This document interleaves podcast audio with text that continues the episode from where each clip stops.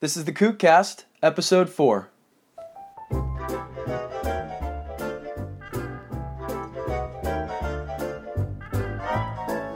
Hey Rippers, are you learning to surf?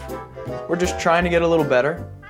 Come on, who hasn't walked into the bagel shop with their wetsuit on? You don't have to admit it out loud, but my friend Johann Kugelberg has no problem to. And from his humility, you can learn a thing or two. If you've ever kooked it, or just like to laugh when other people do, stick around because this podcast is just for you. All of you that shred the gnar know how us surfers love to spot a kook. But don't panic because we all kook it. So hang on to your swimmies and get ready to learn. The KookCast is here to lead you on your journey out of kookdom, one story at a time, and hopefully offer you some traction on this slippery slope between kookery and killing it. I'm your host, Coach Chris, from the Surf Coaching and Education program, The Surf Continuum, where I work personally and virtually with surfers to cultivate proper technique, fundamental skills, and education on how to read waves so you can surf properly.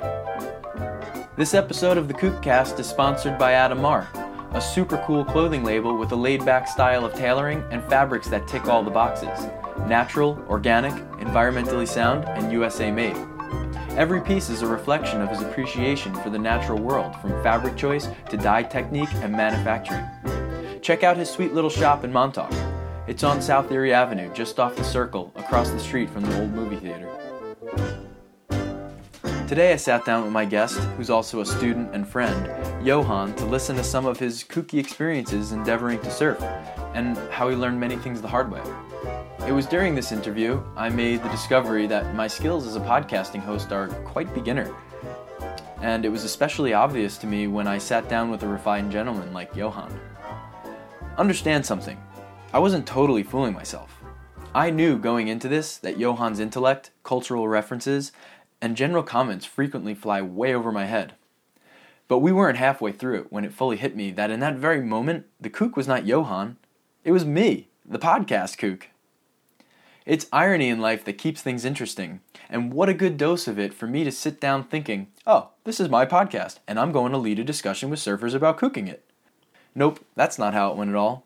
The tables have turned, and in this particular scenario of conversation and thoughtful expression, Johann took the wheel. And what a humble beginner surfer, whose eloquence to talk about his kooky experiences greatly outshined any kooky mishaps he describes. So once again, we see the case of a kook who doesn't fully discover he's a kook until he places himself in a situation that is far beyond his ability. Except this time, that kook was me. In this episode, the student becomes the teacher, the host becomes the kook, and the listener gets to do what you always do. Sit back and laugh. Let's listen to a little background and how Johann came to discover surfing at a later age in life. So if I'm going to bring up like some of the darkest, most dismal surf memories I have, who could be a better person to bring them up to than you?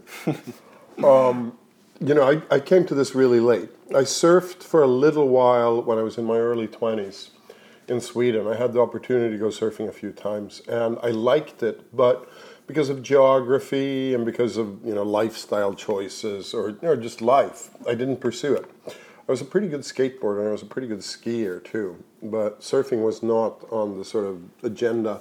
And when I moved to the US 30 years ago, my goodness, it just never fell into place that I started surfing. So I didn't really get into it until about 8 years ago, something like that. Yeah, that really where I just decided that it was time to have a, another gentlemanly middle-aged pursuit. Instead of collecting wine or playing golf or buying a sports car, I thought, all right, I'm going to really, really give this my all. Because, one thing when you're older, you can certainly ski, but you can't ski like a hot dog. Because if you wipe out, then you'll break something, you'll twist something, you'll really, really screw yourself up. And also, I see enough middle-aged skateboarders to realize that I would never want to be one. I had a good window of skateboarding. I started in 1976, and I quit in 1999. But the reason I quit is a different story. Okay. Let's hear this next story. Johann buys a longboard in St. Barts, hires a surf instructor, and he's ready to have a go. So, we used to go to the island of St. Barts in the Caribbean, where there's sort of like spotty B minus, C plus surfing if the conditions are decent. And it is all reef surfing. So what do? I go to the local surf shop.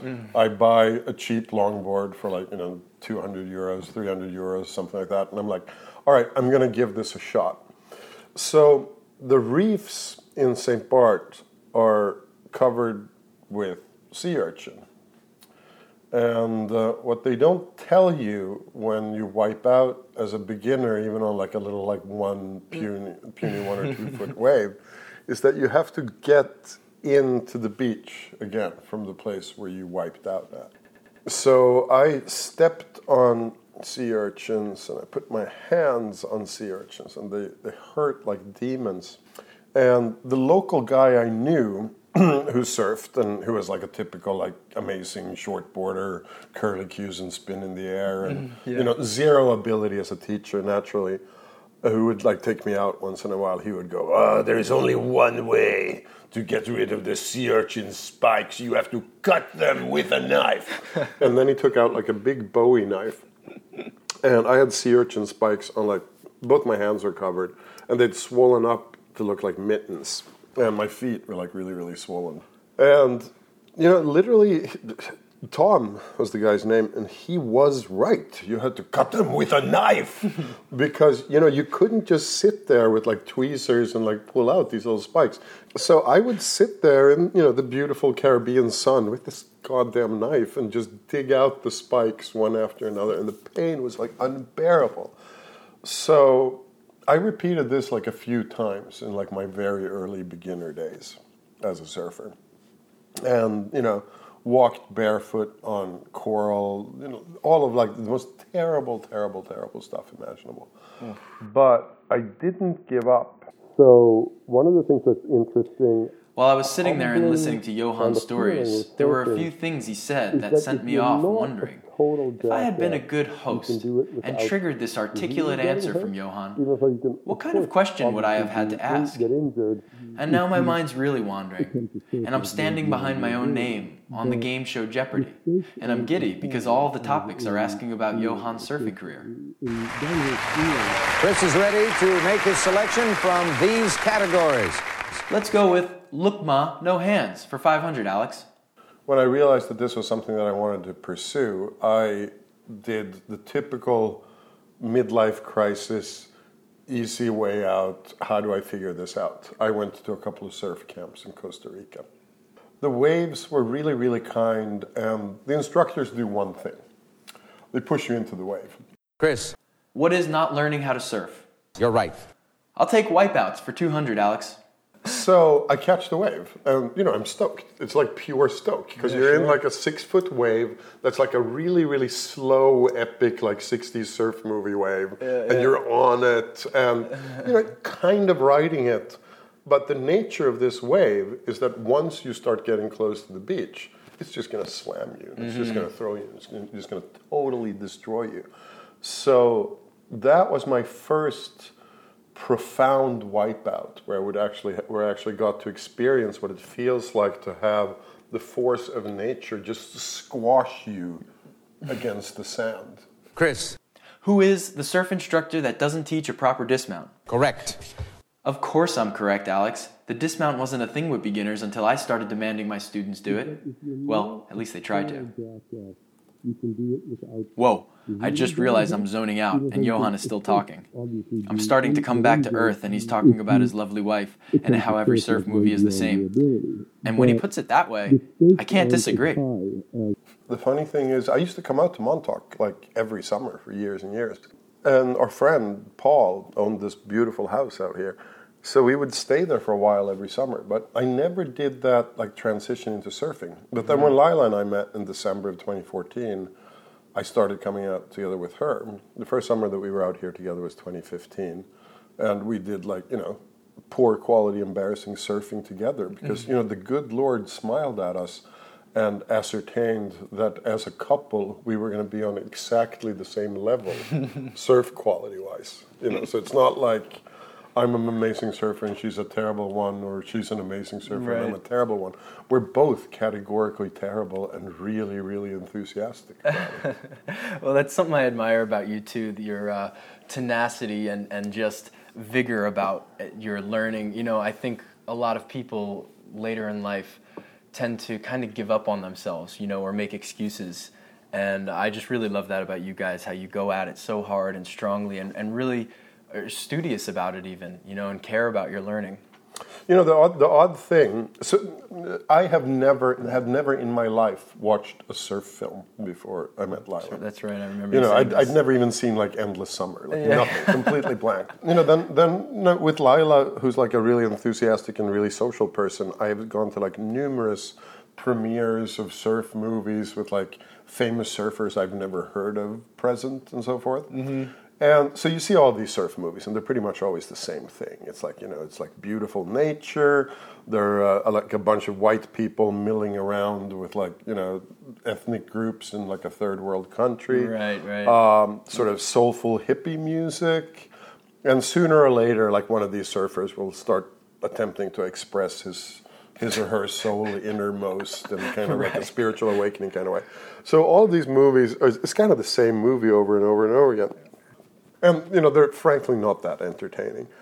But you see, like, great surfers doing great surfing in all these movies. You see, like, these magical tubes where these extremely skillful athletes do these dynamic maneuvers.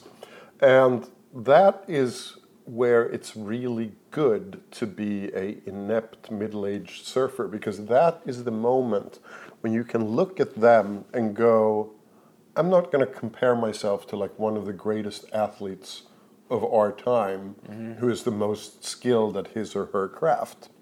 When I get bummed out when I see surf footage is when I see like really good surfers acting like total jokers and getting out in like 1 or 2 foot waves on foamies and just doing like unbelievable, like really messed up, really complicated tricks in those kind of conditions. Those are the only times when I look at them and I'm like, damn, I would love to be able to do that someday. And that is part of the drive of trying to like, you know, get better at this at like some point. There's no rush because I'm not going to be in triple overhead tubes at any point soon in this life, or potentially at all. But sooner or later, within a few years, I'm going to be on a 2 foot wave on a foamy and being able to do like really elaborate and ridiculous tricks on that foamy, on that 2 foot wave. And it really comes down to the fundamentals and understanding how the fundamentals in surfing are so important, which, as you know, I'm always preaching them, paddling technique, your board control skills, and your stand-up. They're all the foundation of this excellent surfer that you so desire to be able to do. Ho, ho, ho, ho, hold your horses there, buddy. I'm going to stop you right there. Sheesh. Trying to step out of silence and contribute some sort of deep knowledge. Let's just cut me off right there and cut back into Johann talking about how he enjoys the life of kookery. I'm 53 years old. So whenever I hear about like any of those kind of cultural taboos, my entire being yearns for walking into Goldberg's in a wetsuit. I love that. Or like wearing like, you know, fucking pink flip-flops in the dirt lot, or like, you know, or the towel-y, change towels. Or change towels. Those I'm like all towels. For all of that. Mm-hmm. Lila claims that in order to pursue those kind of like thorough kook moments in a non-ironic way, you actually have to become a good surfer first. And I would argue the merit of acting like it's a tricky one, because you can probably do kook. You know, there are kooks that do it with panache, and there are kooks that do it with zero panache whatsoever. And also, you know, we're in Montauk, so we're certainly seeing guys in their like BMWs, you know, pulling up into the dirt lot with their boards sticking out, and like it is kook paradise. Yeah, you know what I think it is. And Danny did that like unbelievably hilarious movie with Tin as well. That was outstanding. So I must say, when I finally saw that movie, and obviously I respect these two gentlemen as creative types and artists and so forth, I was a little sad that I wasn't in it. And I was sad that I wasn't in it as a true kook, you know, that like I would have stood there in Goldberg's unaware of my wetsuit and my pink slippers as I was reaching for a sesame flagel. And that kind of like unaware kookdom, I think, is a little bit holy in the sort of, you know, Allen Ginsbergian holy fool poetic kind of sense. It's hard surfing in ditch because, you know, it's so crowded. There are so many people. And I, you know, as a not very good surfer, I sometimes find myself getting more annoyed at skilled surfers acting like jackasses than like unskilled surfers acting like jackasses. Because, you know, if you're coming out for the weekend and you're trying it out for the first time and you're renting a board and you don't really know what to do and you're all enthusiastic, I think those people need to be shown some love. And yes, the pot is calling the pot the pot. But when you see like really skilled Montauk surfers like snaking beginners or getting in the middle of a lesson or any of that, you can understand that they feel entitled to their beach and their wave, but there's also something kind of whack about that, I think. So that wraps up this episode. If you know anyone who'd like to be on the Kookcast, let me know. Email info@thesurfcontinuum.com. Remember, there's 2 U's in vacuum and continuum. See you next time. You!